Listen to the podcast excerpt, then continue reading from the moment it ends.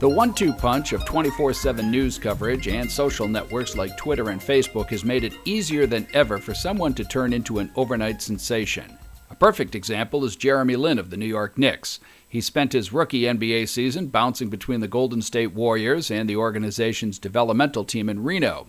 Subsequently waived by both the Warriors and the Houston Rockets, Lin was a man without a team come Christmas 2011. Two days later, he was signed by the New York Knicks. Initially used as a reserve, Lin finally cracked the starting lineup in early February and turned in a succession of dazzling performances that caught the attention of basketball fans around the world. In just a matter of days, Jeremy Lin went from being on his brother's couch to global superstardom.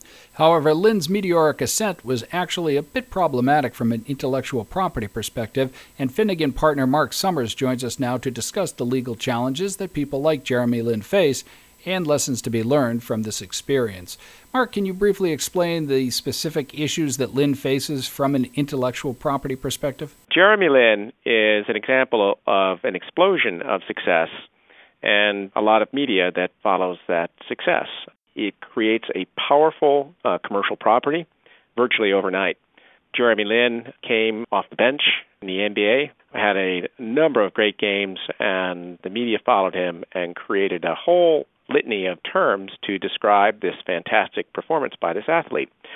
Starting with sort of Linsanity, which morphed into Super Nintendo, Linderella, incredible. All these words were being created by the media and the public to refer to this individual. Now, how do the current laws cover these types of situations?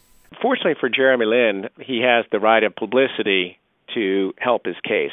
The right of publicity is a common law right that protects the name and likeness of in individuals. So that Jeremy Lin will be able to protect his name, Jeremy Lin, and those types of monikers that refer to him, such as Linsanity there's little doubt that Linsanity will be associated with uh, Jeremy Lin because of the press coverage. And these publicly created monikers really marry the term to the individual, and he will be able to successfully assert rights in those terms. Now, when we take that and look at it from a trademark perspective, for example, we are looking at a particular term that will designate the source of goods. That's how it differs from the right of publicity. And in this case, we have a number of people who filed for various Lin oriented types of marks. Again, uh, Linsanity, for example, Linspirational, uh, Lincredible, Air Lin. And in each of these cases, there will be an examination of those marks to determine the registrability of it. One of the objections that we can anticipate is that the term refers to an individual, that is Jeremy Lin, and I think there is a fairly good chance that these people will be denied registration because of the association with a living individual. How can Jeremy Lin put a new face on this issue? Jeremy Lin puts a new face on the issue because his reach is much broader than simply the United States. His renown extends uh, throughout Asia. He is perhaps the Michael Jordan of uh, Asia. And because of that, his problems are not geographically limited to the United States. The same types of issues he's going to face in the United States, he's going to face in Asia and in China, and having to deal with people who are seeking to leverage off the goodwill of his commercial success. In the end, Jeremy Lin really puts a great kind of an American value story in the forefront, one of hard work, uh, persistence, and dedication. This is uh, someone who went to Harvard, who's succeeded scholastically.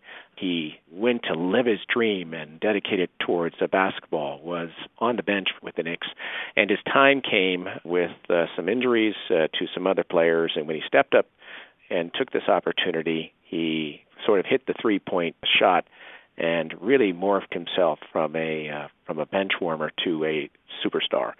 These are the types of things that play well to the American press and media. It will also play well to the international audience. I mean, after all, he spent uh, some time on his brother's couch while he was trying to move his career forward. So he comes with a lot of uh, a very uh, storied type of background that will sell well commercially as well. Let's get out the legal playbook for a minute here. What options does Jeremy Lin have to address the situation going forward? He's going to need to put a full court press uh, on defense in trying to prevent others from exploiting his name and likeness and his rights. He also needs to, for lack of a better term, uh, drive to the lane on offense to really put together a program that is aggressive and seeks to protect those rights. The two types of areas he will be looking to maximize are trademarks and his right of publicity. His right of publicity uh, will be geographically limited to those jurisdictions that represent or recognize the rights and the trademark issues, uh, which are more internationally based, while they do vary from country to country, will afford him the opportunity to try and get trademark protection.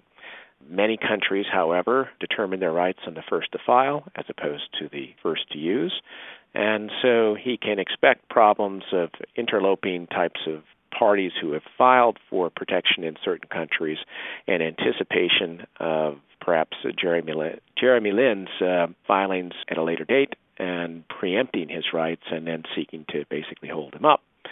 However, uh, as I indicated earlier, I think the renown of this individual, particularly in Asia, is going to help his case in showing that these filings were uh, made in bad faith and uh, were simply to expropriate his commercial fame. Using Jeremy Lin's experience that we've been talking about here for the last few minutes, what's the key takeaway for athletes or business people that experience sudden success or fame? There's a plan that needs to be quickly put together and executed. It's basically looking at two aspects. One is to preserve the goodwill generated by this sudden success or fame and the second is to mitigate the unauthorized third party exploitation of the commercial success. Now, uh, this two step process needs to work in tandem.